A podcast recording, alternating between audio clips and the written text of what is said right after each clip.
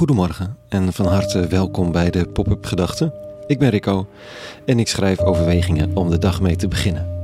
Vandaag met de titel Het interesseert hem niet. Pop-up Gedachten maandag 17 oktober 2022.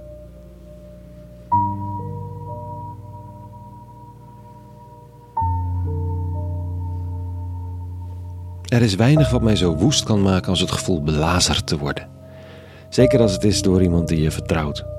Ik kan me goed de scène in het studentenhuis herinneren. Mijn huisgenoot die had zonder het te melden een soort koep gepleegd binnen de studentenvereniging. Hij was niet thuis, ik kon niet slapen en wachten op de voordeur die zou opengaan. Dan zou ik hem er eens flink van langs geven. Achter mijn rug om ontwrichtende dingen beramen. Ik zou hem leren, woest was ik. Onrecht in de wereld kan je tot razernij drijven. Maar dat kan ook nog relatief eenvoudig van je afglijden. Want wat kun je eraan doen? In het journaal, mocht je dat kijken, volgt het ene stuk ellende op het andere stuk ellende. Iets kan je even de adem benemen, maar al snel volgt er weer iets nieuws. Net als in je tijdlijn, overigens. Een lang, pijnlijk, niet te verdragen relaas van een vriend over de situatie in Iran. Daarna de foto van een vriendin die blijkbaar in Zuid-Amerika is met een cocktail in het zwembad. Die heeft het goed voor elkaar. Oh, en dan maar weer terug naar je werk. Onrecht dat je persoonlijk wordt aangedaan, dat is echt een andere koek. Dat gaat onder je huid zitten. Dat vreet aan je ziel en gedachten. Je beraamt de meest waanzinnige tegenacties. Tenminste, ik. Die je nooit zult uitvoeren. Maar toch, het denken eraan bevredigt al enigszins de wraakgevoelens. Vandaag hebben we in de teksten zoiets bij de hand en de rabbi wordt erbij gehaald als rechter. Hij is wijs, meer nog dan Salomo, wijzer dan Abraham, degene die de wereldgeschiedenis overziet. Of, nou ja, in elk geval er een nieuwe draai aangeeft. Maar hij blijkt niet echt geïnteresseerd. Dit staat er. In die tijd zei iemand uit het volk tegen Jezus: Meester, zeg aan mijn broer dat hij de erfenis met mij deelt. Maar Jezus antwoordde hem: Man, wie heeft mij over u beiden tot rechter of bemiddelaar aangesteld? En hij sprak tot hem, tot hem: Pas op en wacht u voor alle hebzucht.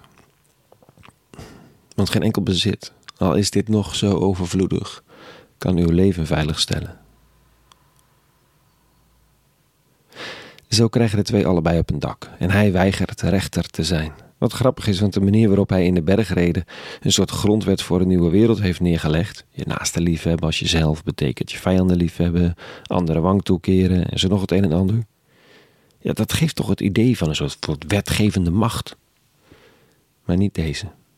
Niet in deze geschillen, hoe oneerlijk het ook voelt. Blijkbaar is gevoel niet altijd de meest boeiende raadgever. Wat een beetje gek voor mij is om te zeggen, omdat ik met woede en met verdriet en rouw en allerlei andere gevoelens juist een weg lijkt te vinden naar een geloofsbeleving die wat dichter op de huid van de mens zit.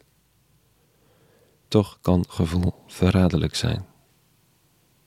Jezus van Nazareth gaat niet mee in de emotie van beroofd zijn, van slachtoffer zijn, van benadeeld zijn, hoe diep verontwaardigd de broer in kwestie ook zal zijn. Wat wil je hebben, vriend? Het helpt je niet om je leven veilig te stellen, terwijl je het wel aan je leven laat vreten. Laat los. Maar dat is onmogelijk toch? Ja, dat is wel precies het tegenover van de man van Nazareth. Emoties in zichzelf zijn nooit heilig, ze zijn aangever van betrokkenheid. En dan is het zaak om die emotie serieus te nemen, jezelf in de spiegel te kijken en je af te vragen waar je emotie echt over gaat. En als het toch hebzucht blijkt, dat daar dan bekering van nodig is. Wat zoek je in geld? Dat je eigenlijk te zoeken hebt bij God. Wat zoek je in status? Dat je eigenlijk te zoeken hebt bij iets of iemand die je ziel kan raken. Geld helpt je overleven, sure. Status helpt je aan bestaansrecht. Maar wie wil leven heeft het nodig om te weten diep geliefd te zijn. Wie bestaansrecht wil, heeft het nodig dat iets of iemand hem of haar ziet. En dat je jezelf in de ogen durft te kijken, omdat je tenminste probeert te handelen in lijn met je diepste waardes. Dat je daar de tijd voor neemt. Dat is het koninkrijk waar Jezus van Nazareth in regeert. De rest interesseert hem niet zo. Zo lijkt het. Tot zover vanochtend. Een hele goede maandag gewenst. En vrede. En alle goeds.